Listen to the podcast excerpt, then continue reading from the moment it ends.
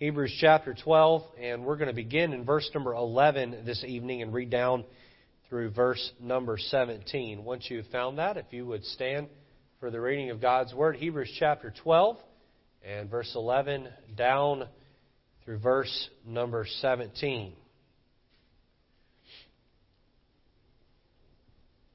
The Bible says there, Now no chastening for the present seemeth to be joyous, but grievous. Nevertheless, afterwards it yieldeth the peaceable fruit of righteousness unto them which are exercised thereby.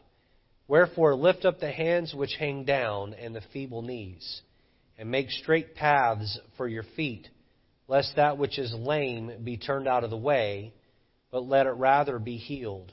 Follow peace with all men and holiness, without which no man shall see the Lord, looking diligently lest any man fail of the grace of God, lest any root of bitterness springing up trouble you, and thereby many be defiled. Lest there be any fornicator or profane person, as Esau, who for one morsel of meat sold his birthright. For ye know how that afterward, when he uh, would have inherited the blessing, he was rejected.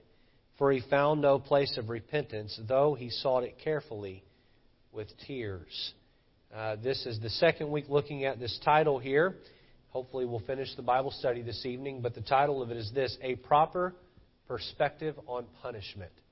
Not a doctrine that gets taught on or preached about much, but God punishes those who are His children. It's important that we understand that, that we are able to identify when it's being done in our life and know exactly why God does it. Let's pray this evening. Lord, help us to understand uh, the passage. It's a joy to get to go verse by verse through the Bible. And Lord, we're going through the book of First John on Sunday evenings, and I know that book has been a big help uh, to the church and to me personally. Lord, I believe the book of Hebrews has been a big help to the church as well. And Lord, we know when we cover the Bible line upon line, precept upon precept, that we can never go wrong. And so, Lord, help me to preach not only uh, the, what's here in the passage, but to preach it with the right spirit with the right tone and with the right emphasis. And Lord, uh, if I preach a good sermon but no one is listening or it's in one ear not the other, uh, Lord, then it doesn't help uh, anyone. Lord, I know your word will not return void. Help all of us to come in with a listening ear. And Lord, may your word sink down into our heart and help make us into the image of your Son. We ask all this in Jesus' name. Amen. You can be seated. Well, going back to Hebrews chapter number 12 and verse number 1, uh, from verse 1 down through verse 4, we looked at God's plan. God's plan. That was point 1. And let's read verse 1 down through verse 4. We see God's plan. It says, Wherefore, seeing we also, we also are compassed about with, a, uh, with so great a cloud of witnesses, let us lay aside every weight and the sin which doth so easily beset us.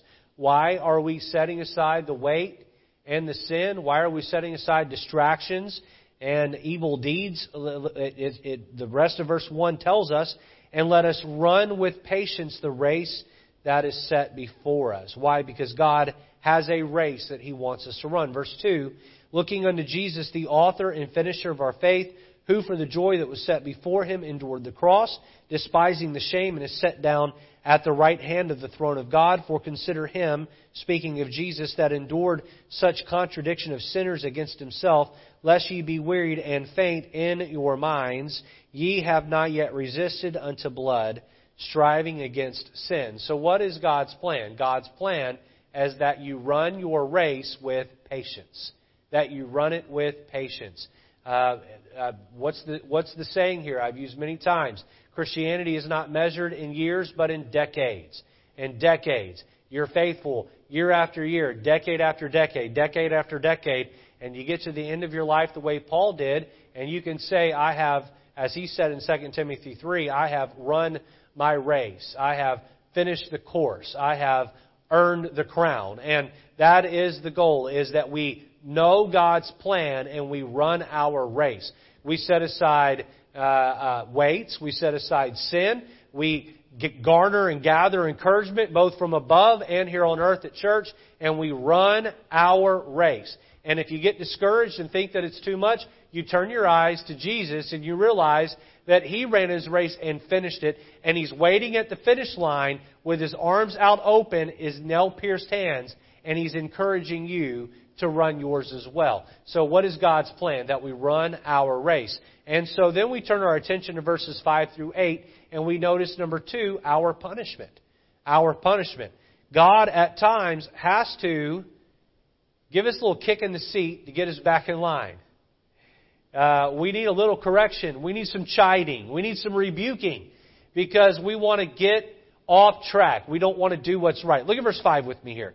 It says, And ye have forgotten the exhortation which speaketh unto you as unto children. And here he's going to reference Proverbs 3, 9, and 10. My son, despise not the chastening of the Lord, nor faint when thou art rebuked of him. For whom the Lord loveth, he chasteneth and scourgeth every son whom he receiveth. That is almost word for word out of Proverbs chapter 3. He's saying, You all have forgotten that it is the Lord's duty to punish you, to chastise you, and even to go as far as scourging you. One of the things we looked at last week in looking at these verses and looking back at the words is that sometimes the word chastise can mean nurture. And other times the word chastise can mean to scourge, to scourge. Sometimes to chastise means you come alongside of and you correct with a kind, careful lecture. Other times you come along with a, with a belt or a rod and you, you, you, you spank the behind. You injure the posterior. Why? For the purpose of getting them in line. Depending on the situation, God knows exactly the severity of which to chasten us in order to bring us back in line. And here it says that if you are a child of God, you can expect at some point that you will be punished. It, it, it, is, it is a cause and effect thing. To be God's child is at some point or another to be reprimanded, to be punished, to be scourged. And you ought to take comfort in that. Look down at verse number 7. If ye endure chastening, God dealeth with you as with sons. For what son is he whom the Father chasteneth not? By default. Are you getting this out of verse 7? By default, if you are a son, you will be punished if you have an active father in your life. An active father punishes his children, corrects his children. And if you want to call yourself the child of God and expect no punishment, then God would not actually be your father. Or he would just be flat out neglecting his role. Look at verse 8. But if ye be without chastisement, whereof all are partakers, then are ye bastards and not sons. We looked at that word bastards last week, and we talked about how that is a strong word, and it's really a word that I I believe would be labeled a, a curse word if used out of context. I don't recommend you walk around calling people that and using that word. But the Bible word bastard has the old traditional meaning to it of a child who's born out of wedlock who's being raised by his mother and not his father. This is a child who has no relationship with dad. No relationship with dad. And if you don't have a relationship with dad, then probably, probably you're not getting punished like you ought to. I'll just speak to this really quick and we'll move on. I don't want to dwell a long time on number two. But can I tell you that my kids get away with a lot more with Angela than they do with me? Can I tell you something else? When I was a child, I got a lot of, away with a lot more with my mom than I did my dad. I can remember being 10, 11, 12 years old, and I would start to get into a little bit of an argument with my mom. And um, I was uh, I was walking that line of of stating my case and then just going overboard with it. And I can remember my dad would be on the other side of the house, and we would keep the volume low enough where dad couldn't hear. Because we knew that as long as dad didn't hear, then we could, we could get away with a little bit more. But as soon as dad heard, he would speak up and he would say, Sherry, are the kids arguing with you? And we would cringe and the back of our legs would tighten up and we would hope she would say, no, they're not. Because if she said, yes, they are, oh, we were immediately in trouble. Dad didn't let us argue with mom. If dad caught us, we were in big trouble. Why? Because dad is meant to be the authoritarian in the house. Dad is meant to be the authoritarian in the house. Now watch God's order here. I don't want to get off into the home too much here. but I'll just say this and we'll move on. watch the order here. God made the man to have a deeper voice, to be more authoritative in his voice. He is meant to be the one who is the rule enforcer in the home. Now, the wife also is to enforce the rules, but she's meant to be more of the nurturer in the home. Do dads nurture their children? Yes, but not as well as the mothers. Do mothers punish and enforce the rules on the children? Yes, but it shouldn't, they shouldn't be able to do it as well as the dads. We live in a day and age where our society's got us all turned around and backwards. Dads nurture and moms punish. If that's the structure in your home and you have small children at home, let me just encourage you to get that thing turned around. Dad ought to be in charge. Boy, I told Angela a long time ago, if one of our children need to be uh, punished, need to be spanked, I'll do that. You don't need to do that. Now, when they were little, it was different. Now that they've gotten a little older, you let me handle that. I'm the father. I'm supposed to be the disciplinarian. And back to the uh, point of the passage here this evening, God is our Father. Does that mean that He loves us? Yes. Does that mean that His nature is to nurture us and care for us? Yes. Ephesians 6 4. Fathers, provoke not your children to wrath, but bring them up in the nurture and admonition of the Lord. Notice the two tools in the toolbox of the Father. It is to nurture and it is to admonish or punish. You are to nurture when appropriate and admonish when appropriate. And no one has that balance better figured out than God our Father. Many, many people think that God hates them because He punishes them. The contrary is true. If God never punishes you, then He hates you. Boy, I would wonder about a God who never punishes me. I would wonder if He actually loved me. We lived in Hattiesburg, Mississippi uh, when I was a small child up through the seventh grade. And I remember one night the phone rang in our house. I was probably a fourth or fifth grade boy. My dad answered the phone. It was right around my bedtime, so probably about 9 o'clock. And I know my dad uh, hung up the house phone and he, he, he went to his room and he changed real quick and out the door he ran and he said, There's an emergency with one of the high school boys and I have to rush to the hospital. And he got to the hospital and he ran into the into the room and I wasn't there for this part, but as it was accounted back to me, my father standing by this uh, uh, this high school boy's bed. Now, please understand, this boy uh, had it all together, and my dad had found out this boy had tried to commit suicide. Tried to commit suicide, just a high school boy, and my dad sat by his bedside and said, Son, what were you doing? What were you thinking? You, you have it all going for you. You, you make good grades in school and you are dating the, the, the cheerleader, you know, one of the cheerleader girls, that, one of the most popular girls in the school and, um, uh, no doubt one of the prettiest girls in the school and you're the captain of the football team and you're the captain of the basketball team and all, you're the, you're the center of the, the high school boys. All the high school boys like you and you're, you're close to graduating. Why would you try to take your life life. You have it all going for you. And he looked at my dad with a tear in his eye and he said, I just don't think my parents love me. He said, What do you mean your parents don't love you? They, they pay for you to go to a Christian school and they're paying your full tuition and, and, and they take you to church. What do you mean they don't love you? He said, My parents have never one time told me no to anything in my life. He said, As a high school boy, if I want to go out and have a party, I can go out and party. He said, I don't drink, but if I wanted to drink, they'd never ask me about it. He said, if I want to come home at 2 in the morning, 3 in the morning, if I want to stay out all night, they, they, they just don't enforce any curfew on me, any rules. He said, they don't love me because they don't love me enough to actually hold me accountable. Aren't you glad you have a God that holds you accountable? You're a parent in here this evening, let me encourage you hold your children accountable. If you don't, they won't respect you. A parent who doesn't enforce the rules evenly with their child is a parent who's not respected by that child. I promise you, they don't respect you. I have a deep reverence for God because God is God's not afraid to punish me when I step out of line, and He's done it many, many, many times. Let me ask you a question this evening. This is a gut check on whether or not you're saved. Do you know when God punishes you? Do you, do you know when He is punishing you? Are you able to even recognize it? I know um, when I'm getting punished by God, sometimes my attitude is, well, God, why are you letting this in my life? And, and why is this happening?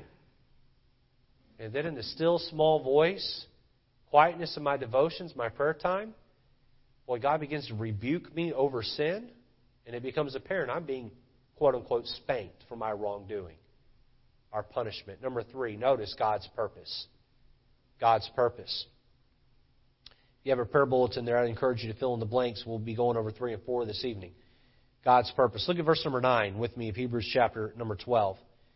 It says, Furthermore, we have had fathers of our flesh which corrected us, and we gave them reverence. Shall we not much more rather be in subject unto the Father of spirits and live? For they verily for a few days chasten us after their own pleasure. But he, God, our Father, for our profit that we might be partakers of his holiness. Now, no chastening of the present seemeth to be joyous, but grievous.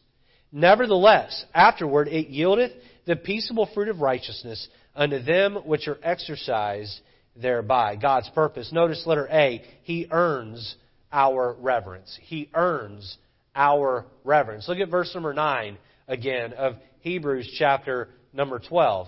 Verse number 9 uh, says, Furthermore, we have had fathers of our flesh which corrected us, and we gave them reverence. Shall we not much rather be in subjection unto the Father of spirits and live? A while back, I read a, a blog post put out by a pastor. He's not a Baptist pastor, and honestly, I don't even remember who he is or where, where his church is. But uh, in, in essence, what his blog post said was our, my church never really began to grow until I learned to be confrontational. He said, When I first took the pastorate, I was afraid of confronting anybody over anything. Someone would ask me if they could do something or have an event, uh, and, and there'd be a schedule conflict, and I didn't know how to step up and tell someone no. I, I was afraid of hurting people's feelings. I, I was afraid of, of, of tipping over the apple cart with people's emotions. And what I found is that by lack of confrontation, watch this now, by lack of confrontation, what ended up happening is the church began to be filled with compromise, and standards were not being met, and strife began to set in because I would not step up. I would not hold uh, uh, people accountable. I would not confront someone that was wrong. And I found uh, the same thing to be true at home. If I turn a blind eye to a character flaw in my child, and I don't want to upset them emotionally, I don't want to cause a problem emotionally. If I turn a blind eye and just say, you know, I'm not, I'm tired, I don't want to deal with it, and I let it slide, what I find is that I'm allowing compromise to set into my home, and I'm allowing my child's respect for me and my rules to go down. But when I step up and I call out the wrongdoing, I confront. And there's wisdom and discretion needed here. But as I confront and I come through with a punishment, you know what I find? I find that everyone around me respects me greater. Respects me greater. Every now and then, I, I'll, I'll need to punish one of my children.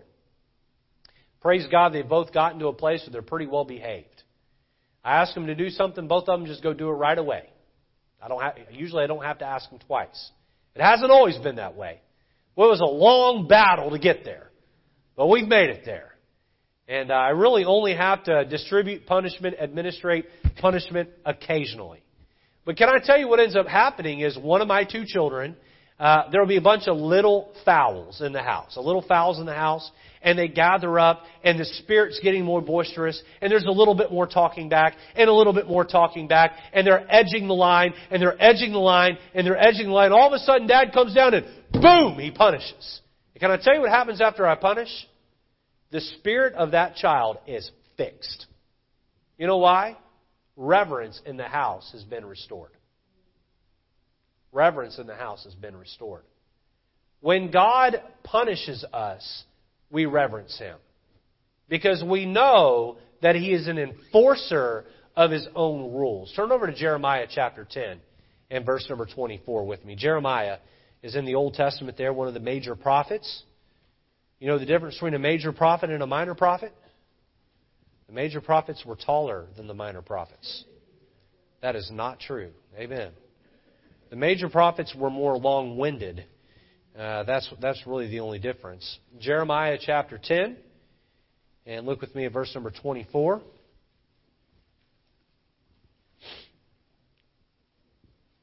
The Bible says, O Lord, correct me, but with judgment, not in thine anger, lest thou bring me to nothing.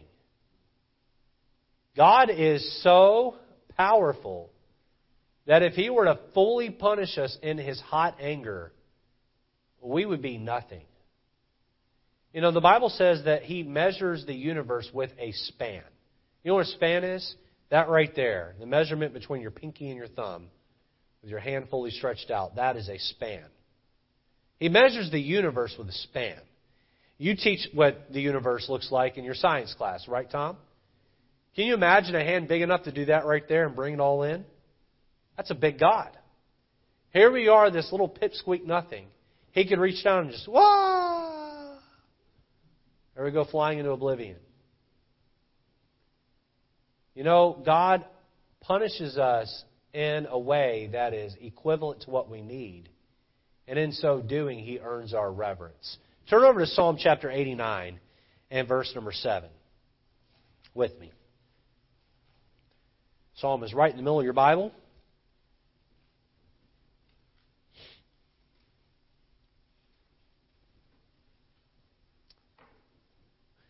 The Bible says, God is greatly to be feared in the assembly of the saints and to be had in reverence of all them that are about him.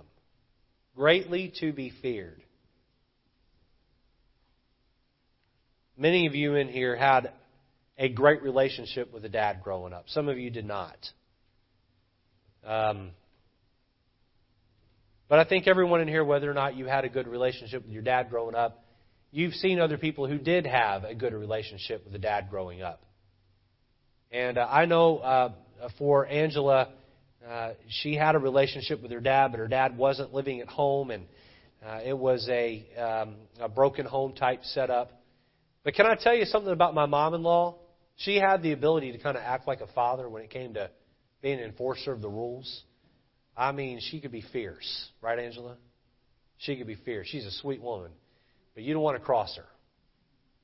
Listen, after I married Angela, I learned not to cross. Don't cross a Latin woman. Don't ever cross a Latin woman. Amen, Carlos? Have you learned that? Amen. And you're married to what? I'm sure she's a sweetheart, but. Oh, she's European. Okay. Your mom's a Latin woman. Yeah, yeah, yeah. Okay. Saw, saw what she did to your dad. Amen. Okay. We can have uh, we can have we all sit in a circle and and talk later if you want. But but um, no, but um, um, that idea of someone who is feared, someone who's listen. You do what's right because there's a part of you that's afraid of them. You're afraid of them. And I've talked about this in church, but when Dad would come home 90% of the time, and I was down on my bicycle at the end of Brook Lane Street in Hattiesburg playing, 90% of the time when he came home, I hopped on my bicycle and I rode toward the car. Because I was thrilled to see him. But there was that other 10% of the time that I had misbehaved, and when he came home, I drove the opposite direction from him. Because I was afraid of him. Then I grew up to, to an age, I remember my dad gave me a job and he had asked me to, to uh, clean up some lawn clippings with a rake and a wheelbarrow, and and I got playing and I didn't get it done, and, and he came out about dusk and saw that it hadn't been done, and he called me in the house, and I remember that loud, booming male voice calling me in, and I was probably 12 years old. I could take you right to the place where I was standing there at the uh, the back where the laundry room area was, and he looked at me and, and he's lording over the top of me, and he says he says. You didn't get the grass clippings cleaned up. And I'm, uh, my legs are trembling and I'm, I'm fearful. And I said, no, sir. And the next thing I thought he was going to say is, go to your room. You're about to get whipped, about to get spanked. I think the paddle was lost. He was using a belt at that time. He didn't do that. He, he just dropped his shoulders and he put his head down and he said, Son, I'm disappointed in you.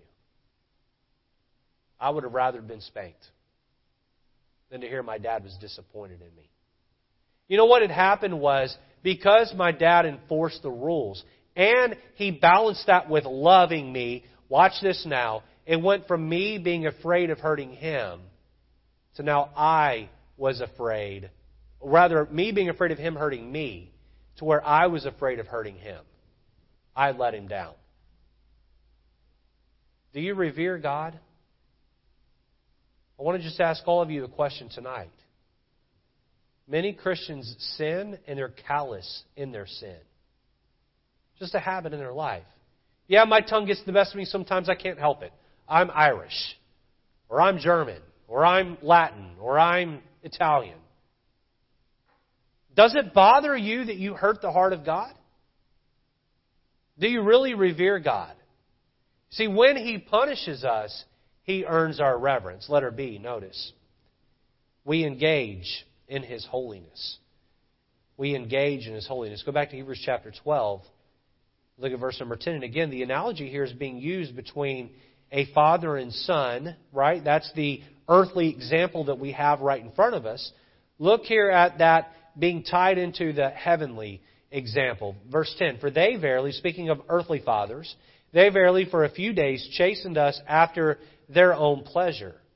But He, God, He, Abba, He, our Father, our Heavenly Father, for our profit, that we might be partakers of His holiness. What is that saying there? Listen, it's saying that earthly fathers sometimes have impure motives in punishing. Sometimes as a dad, I punish because I'm just frustrated with my child, or I'm frustrated with an employee, or I'm frustrated with whatever I oversee, and I'll, I'll punish because I'm, I'm, I'm irritated and it brings me pleasure to cease that irritation. God never punishes us for His pleasure. He punishes us for our profit. Our profit. What's He trying to do? He's trying to bring out the the maladies, bring out the impurities, bring out the sin, and push us toward holiness. Every time He punishes us, it's for our betterment. Now, listen, is it fun being punished? No. No, it's not. Does anybody look forward to having God rain down punishment on them? No. How does God punish us?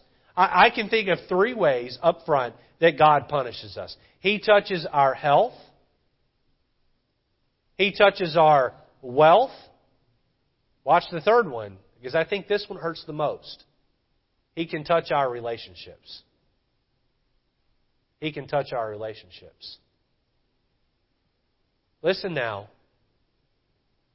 If the majority of the relationships in your life are strained, it's probably not everyone else. It's probably you. It could be that God's trying to get your attention. Now, why does God punish us? Punish us? Because He's trying to weed out the sin and make us holy. Holy. Look back at verse number. Uh, look, look back at verse number ten there. Look at the end of the verse. That we might be partakers of His holiness. Of His holiness. This year, Matthew and I are um, playing fantasy football together. He and I are on the same team. He comes to me today and he says, Dad, Dad, we got some players that uh, are, aren't going to be playing next week, and, and we need to we need to get in the draft room. We need to pick pick up some players. You know why Matthew's into that? Because his dad's into it. Uh, we're hoping next year to get in the car and drive to Baltimore and go to a Baltimore Orioles game live and in person. You know why Matthew's a Baltimore Orioles fan? It's not because they're any good, because they're not. Matthew's an Orioles fan because his dad is an Orioles fan. Matthew looks up to his dad, and Matthew wants to take on the characteristics of his dad. Now listen, listen now. If we love God, our Father, then we ought to want to take on the characteristics of our Father. What is the number one defining characteristic of God the Father? He's holy. He's holy. Take a minute and think about what it means to be holy. It means to be without sin. It means to be mature in Christ. When I think of that word holy, you know what I think of? I think of God sitting on his throne in heaven and the seraphims and cherubims, angels flying around the throne, the four beasts and the 24 elders sitting around saying, Holy, holy, holy is the Lord God Almighty, who was and is and is to come. I think of a God who is sinless and perfect and mature and discerning and wise and powerful. God says, I punish you because I'm trying to weed out the impurities that are in your life and make you holy. That is always my intent. Turn over to 1 Corinthians chapter 11 and verse number 32 with me. 1 Corinthians chapter 11. I hope the Bible study is helping you tonight. 1 Corinthians 11, look at verse 32.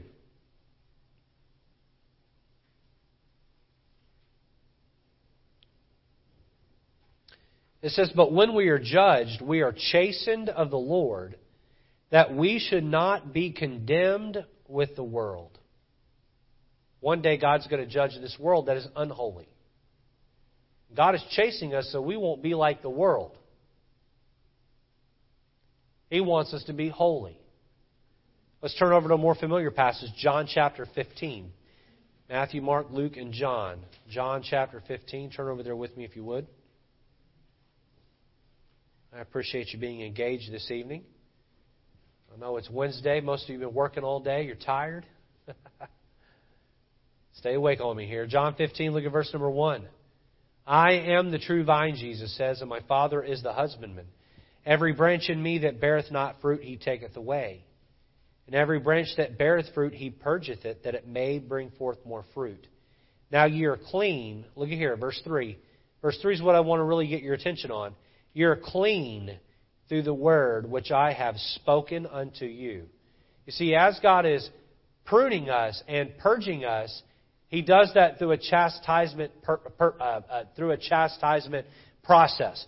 Is it fun for a tree to have its branches cut off? I had a job as a teenager where I was uh, helping to prune trees, and I remember standing there with those shears, and I remember cutting off a, a, a, a twig or a branch, and I remember thinking, if this had, a tree had nerve endings, it would be saying, "Ouch!"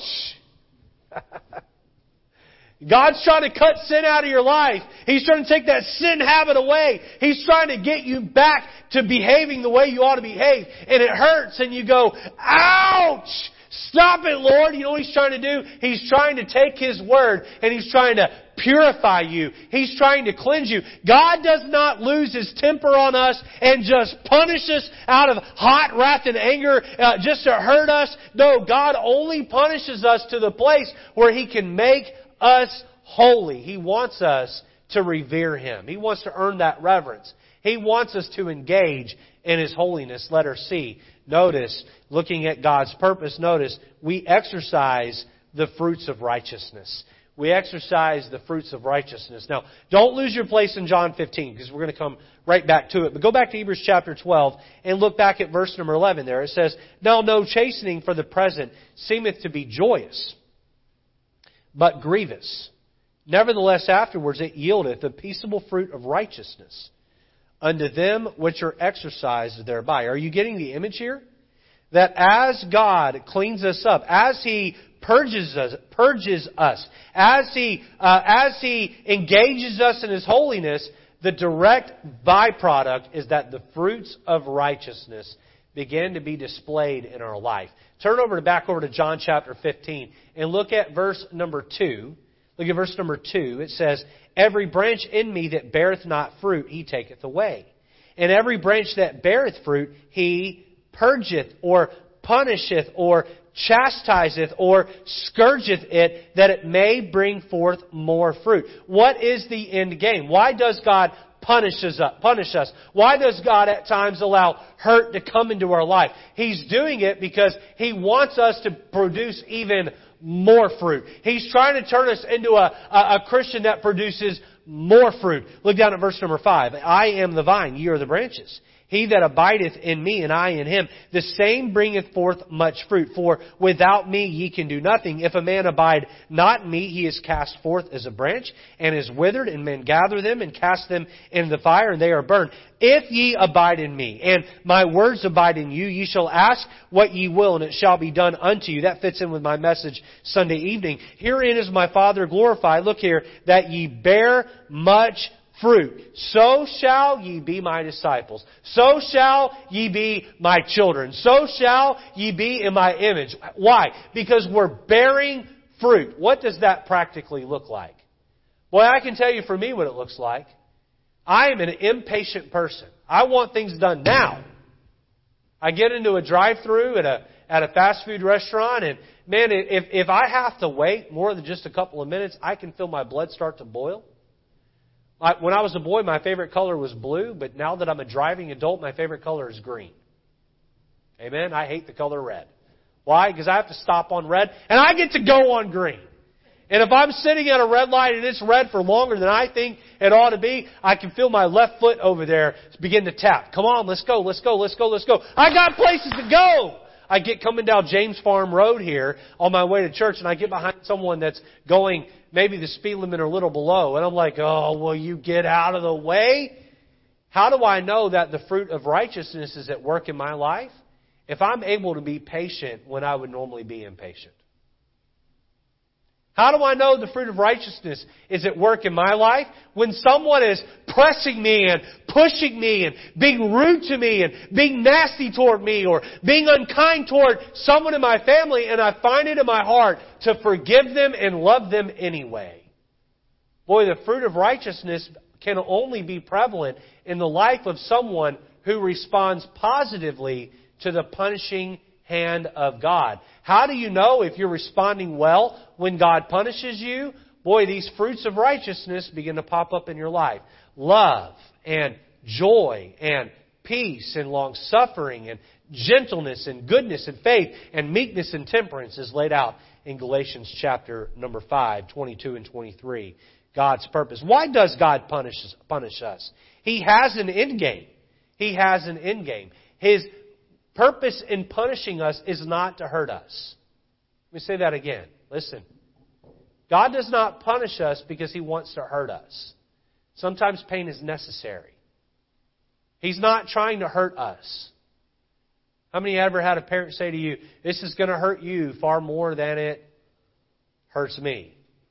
Or rather, I think it's the other way around, isn't it? See, I was just making sure you're awake. It's going to hurt me far more than it hurts you.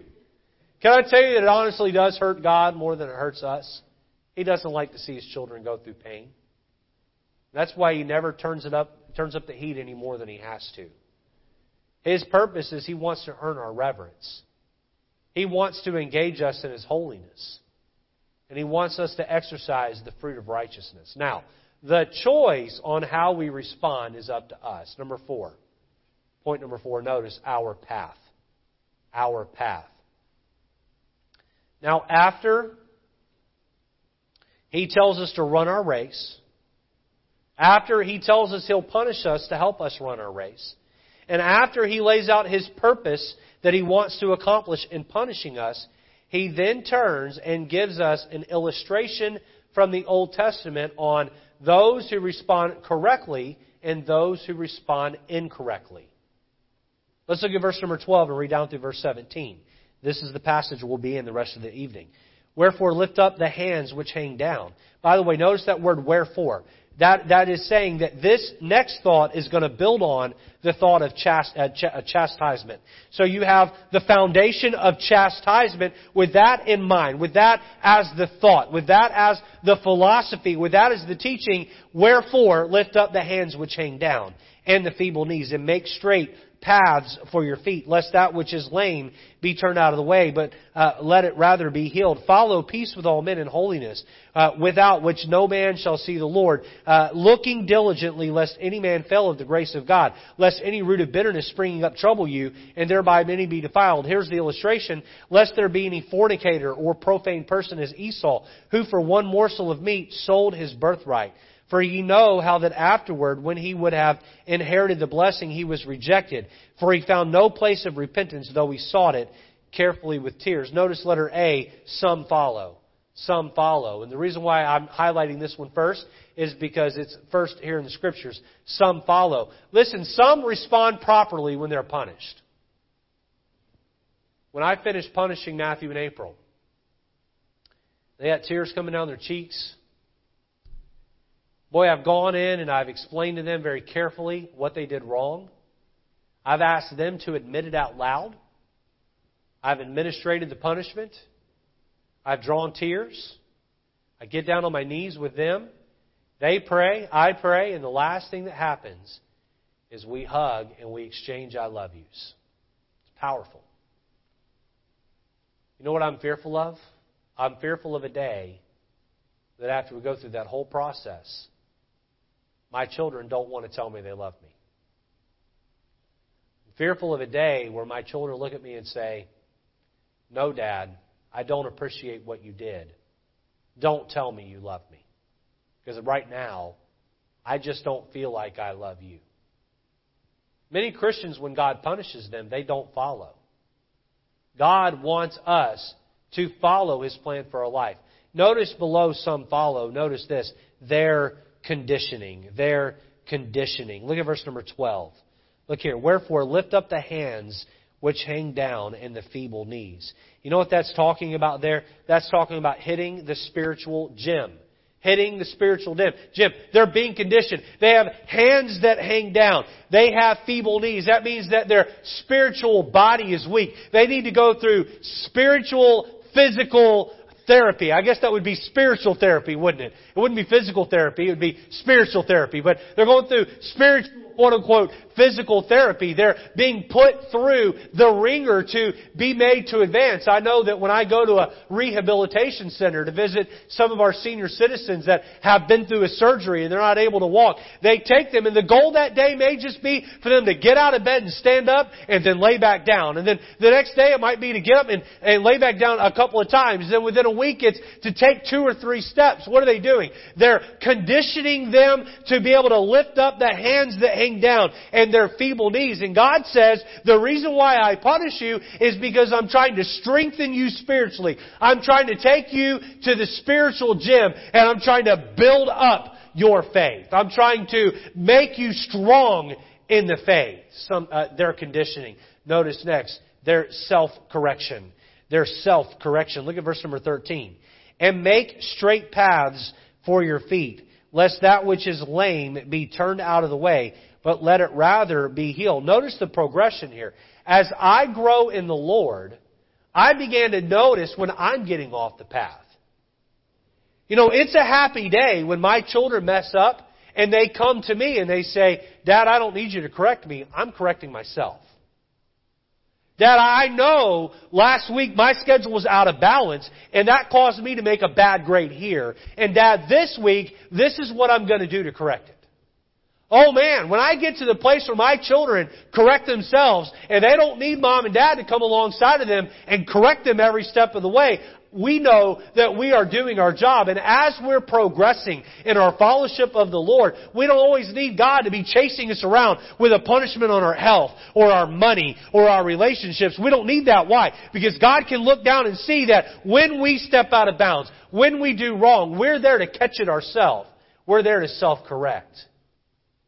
Boy, this is the process that God wants us to be involved in. Some follow. Notice their conditioning, their self correction. Out of verse 14, notice their conduct. Their conduct. Look at verse 14. Follow peace. Follow peace with all men. Notice the culture here. And I could have chosen the word culture instead of conduct. Their culture, their peace with all men, and holiness, without which no man shall see the Lord. What's that mean? That means this is a person who is living a lifestyle where the nor- normalcy is peace and holiness. You know, um, for many Christians, doing right is the exception to the rule, not the rule. Going to church three times a week is the exception to the rule, not the rule.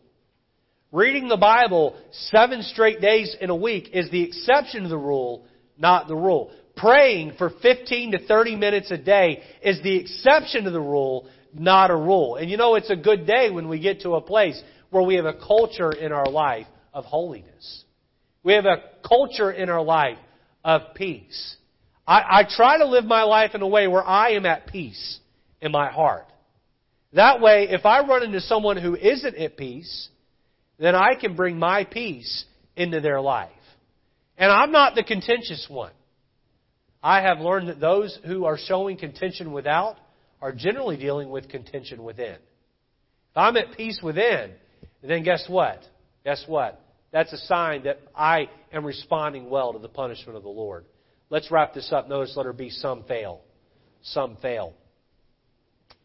Boy, an entire sermon could be preached out of letter A and B, but we'll wrap it up here quickly. Notice their rebellion. Their rebellion. When some people are punished, they rebel. Now, immediately I think of Cain, who was chastised for bringing his works-based salvation of his own work of his own hands uh, to the altar, and God said, "No, no, no, sin lieth at the door. Go get a lamb." And what did Cain do? He said, "No," and he killed his brother instead.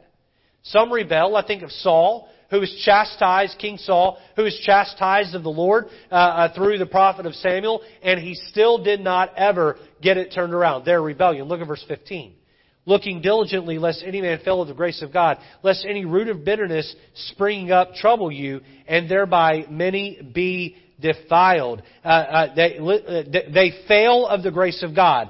They fail of the grace of God. Boy, God's grace reaches out to them. God's grace tries to correct them. That failing of the grace of God is failing of God's punishment. It's the rejection of God's punishment. It's the rebellion from God's punishment. And when we rebel from God's punishment, boy, we're failing the grace, grace of God. Notice there below that, their resentment, their resentment.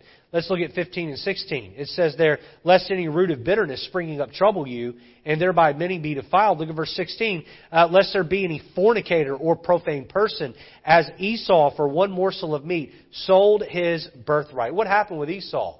He was, he was rebuked by the Lord, and instead of responding properly, he rebelled. And that rebellion led to resentment.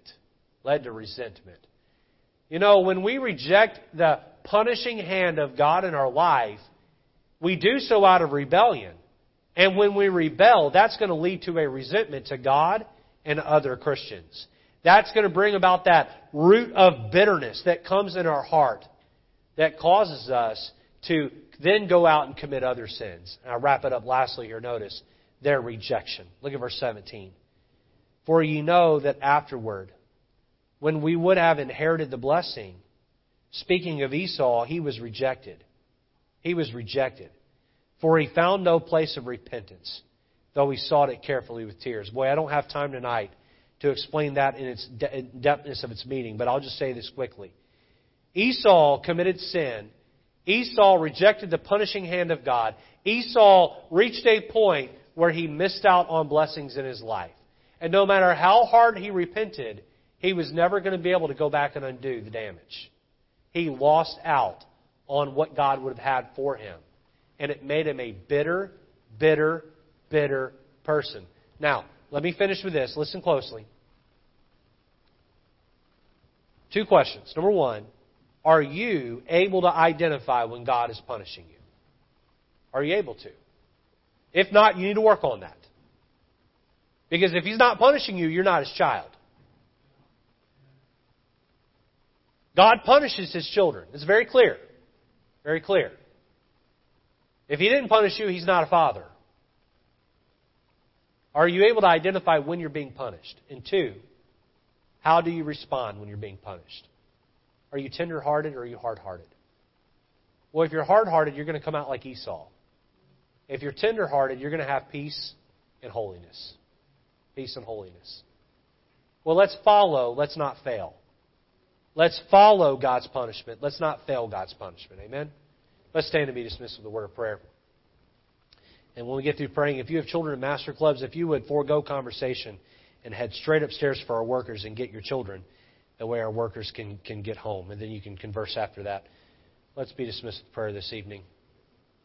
Lord, help us tonight to take what we've heard, take these truths, these verses, Lord, help us to be able to identify when we're being punished.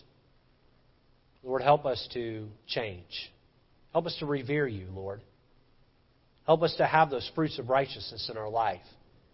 From living a, living a lifestyle of a child that's been uh, disciplined and acts in a way that's disciplined. Lord, give us a safe ride home tonight. Lord, help us to take these truths to heart. In Jesus' name.